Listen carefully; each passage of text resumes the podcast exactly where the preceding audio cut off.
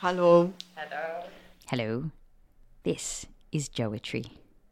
I'm Wendy, and this is for you, Joe. Gefeliciteerd met je verjaardag, Joe. that means happy birthday. This is Katja. Do you like poems?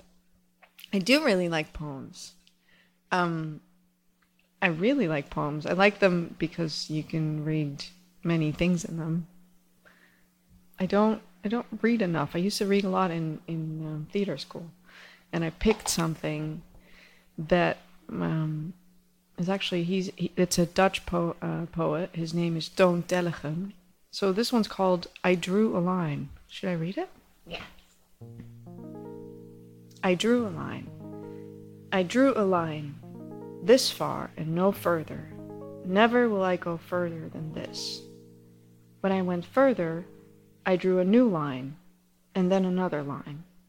The sun was shining, and everywhere I saw people, hurried and serious, and everyone was drawing a line.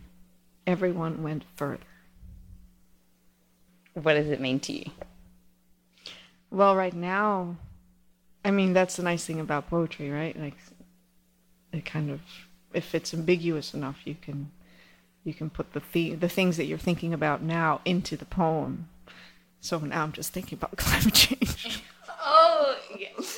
but I mean, there's so many things. Um, but I think it does say something about how we as humans maybe start out with having very righteous thoughts about things and things you'll never ever do, and then you end up doing them.